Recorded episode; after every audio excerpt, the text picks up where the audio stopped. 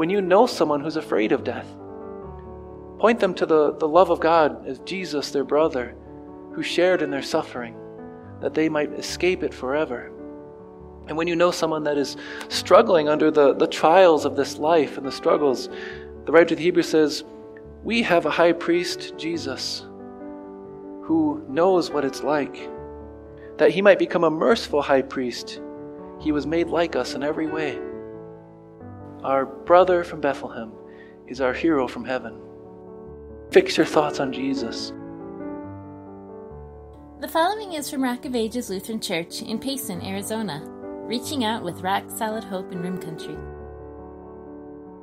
December 30th, 2018. Hebrews 2 10 to 18. Praise be to the God and Father of our Lord Jesus Christ, who has rescued us from this present evil age through Jesus Christ, his Son. Amen.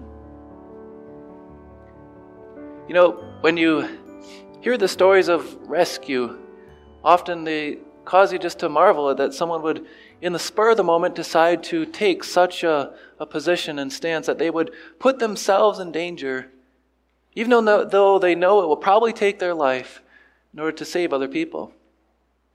We see that when a, a soldier, for example, in the military, fends off the enemy and himself is killed because he's protecting his friends and his comrades. Or you hear of it in the school shootings, how some teachers stand up to the, the gunmen and protect their students. Like at Sandy Hook, when that teacher stood up to the gunman and she saved some of her students because of it. You hear about those things, and doesn't it just cause you to, you have to stand back and, and wonder, what would I do if I was faced with that sort of a decision? Would I be one of those, I'll protect them and I'll step in the line of fire type persons? The type of, the captain goes down with the ship? Or would I be more of the every man for himself type guy? I know I have at times failed to be the one to step in and take the action if it means my own expense. But maybe the more important question is not so much as what would we do in that circumstance, but what would be done for us should we need someone to step in for us? This morning we look at the writer to Hebrews, and he reminds us in our greatest need, God stepped in and became our rescuer. And in order to do so, he shows for us how God stepped in and put himself in the line to be the one to rescue us. So we see this morning just how our brother from Bethlehem is our hero from heaven. The writer of the Hebrews explains how God's rescue was not some spur of the moment decision. No, he says here, it is fitting, meaning this is something God had planned out.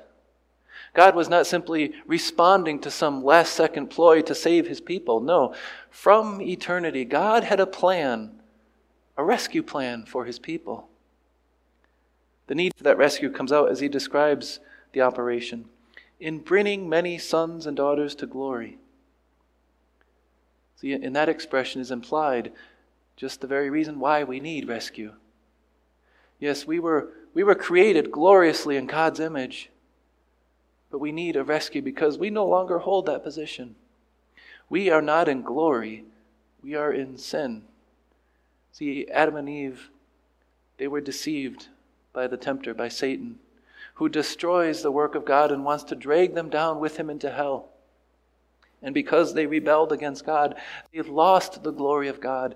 And they are, as the writer says here, in bondage, in slavery.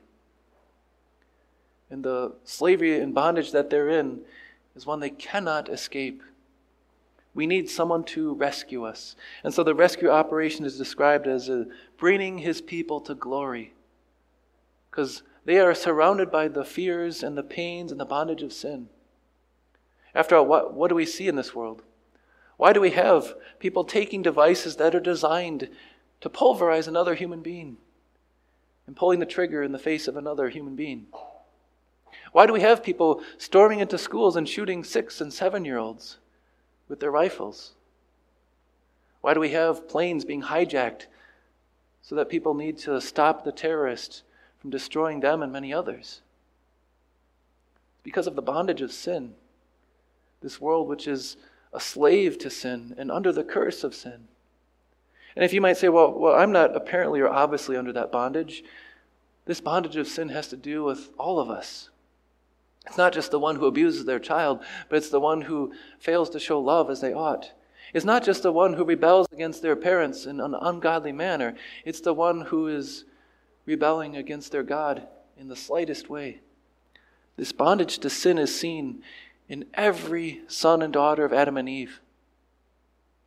And if the bondage isn't so obvious to us, the effects certainly are.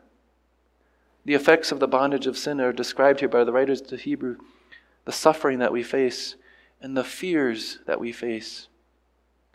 The pains of sin, the, the guilt, the shame, the setbacks, those certainly face us.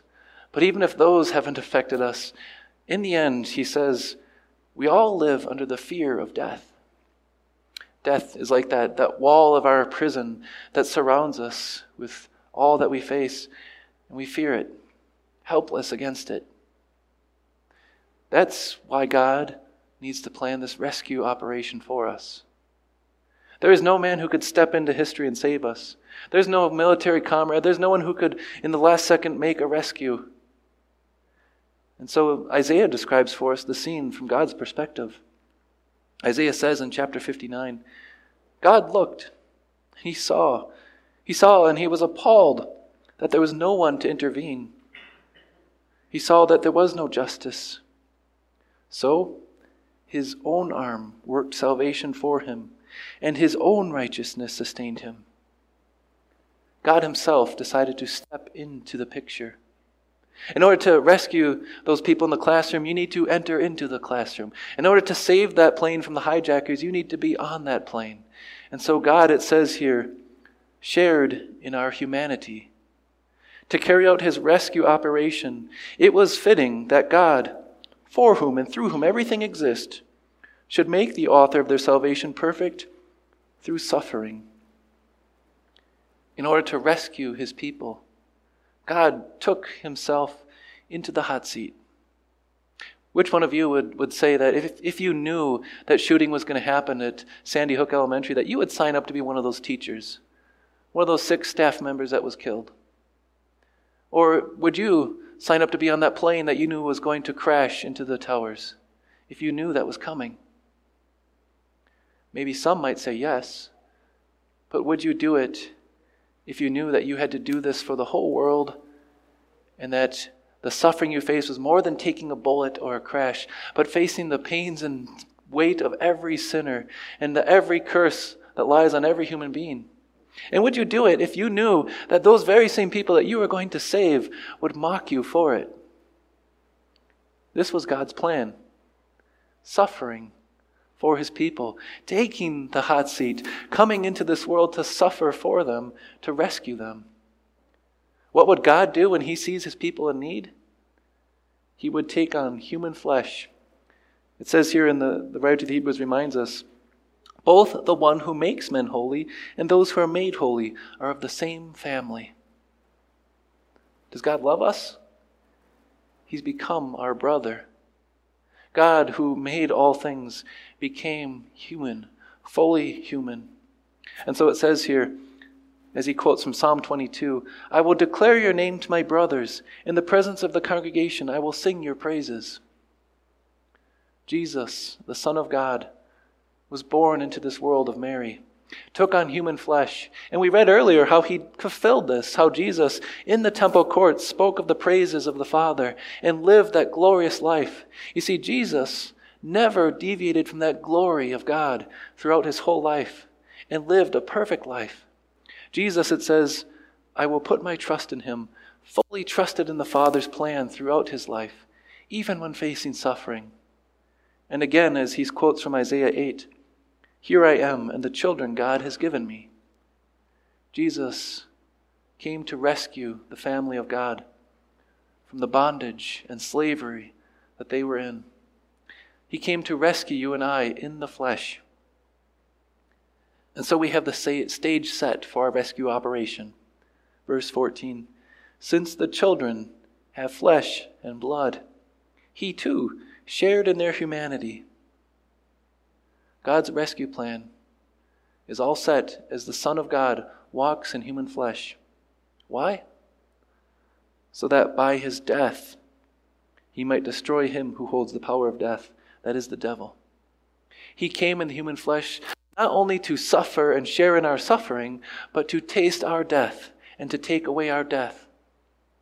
God's rescue mission accomplished through Christ suffering and bearing that curse and that bondage for us. That's his rescue. God saw and he intervened and said, I will be their Savior. And God, understanding what it's like to suffer, faced that on the cross and facing every suffering for us, fulfilled his mission. Remember his mission? Bringing many sons to glory. He destroyed the power of death. He destroyed the devil who causes us to live in fear of death and slavery to sin. And he brought us to glory.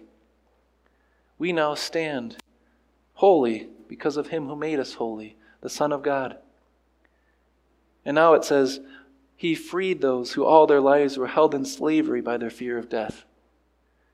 That closing wall of fear that is death is gone because we know our brother, Jesus, has brought us with him to glory. Jesus, who now lives, has promised he will bring us now from this world to his heavenly glory. The devil lost. Our hero from heaven has won. He who became our brother. When you look at these words, he concludes here For surely it is not angels he helps, but Abram's descendants. His rescue mission was the greatest ever because it was for the whole world, for every fallen son of Adam and daughter of Eve, for you and me. So that when you fear death, look to your rescuer, your hero, your brother, Jesus, who has defeated the devil, who has conquered the grave. And as you look at this reminder here by the writer of the Hebrews, who says later, fix your thoughts on Jesus. When you know someone who's afraid of death, Point them to the, the love of God as Jesus, their brother, who shared in their suffering, that they might escape it forever. And when you know someone that is struggling under the, the trials of this life and the struggles, the writer of the Hebrews says, We have a high priest, Jesus, who knows what it's like. That he might become a merciful high priest, he was made like us in every way. A priest who gave the sacrifice of himself. As the hymn writer, the ancient hymn says, Come, O come, Emmanuel, God with us, and ransom captive Israel. Our ransom has been paid. We've been set free by our brother. And when someone wonders if, if their God loves them, remind them He came, shared in our humanity, our, our brother from Bethlehem, Jesus. And our God is not ashamed to call you brothers and sisters as He became your brother. And He will help us now in our time of need until He delivers us into bright glory. Our brother from Bethlehem is our hero from heaven. Amen.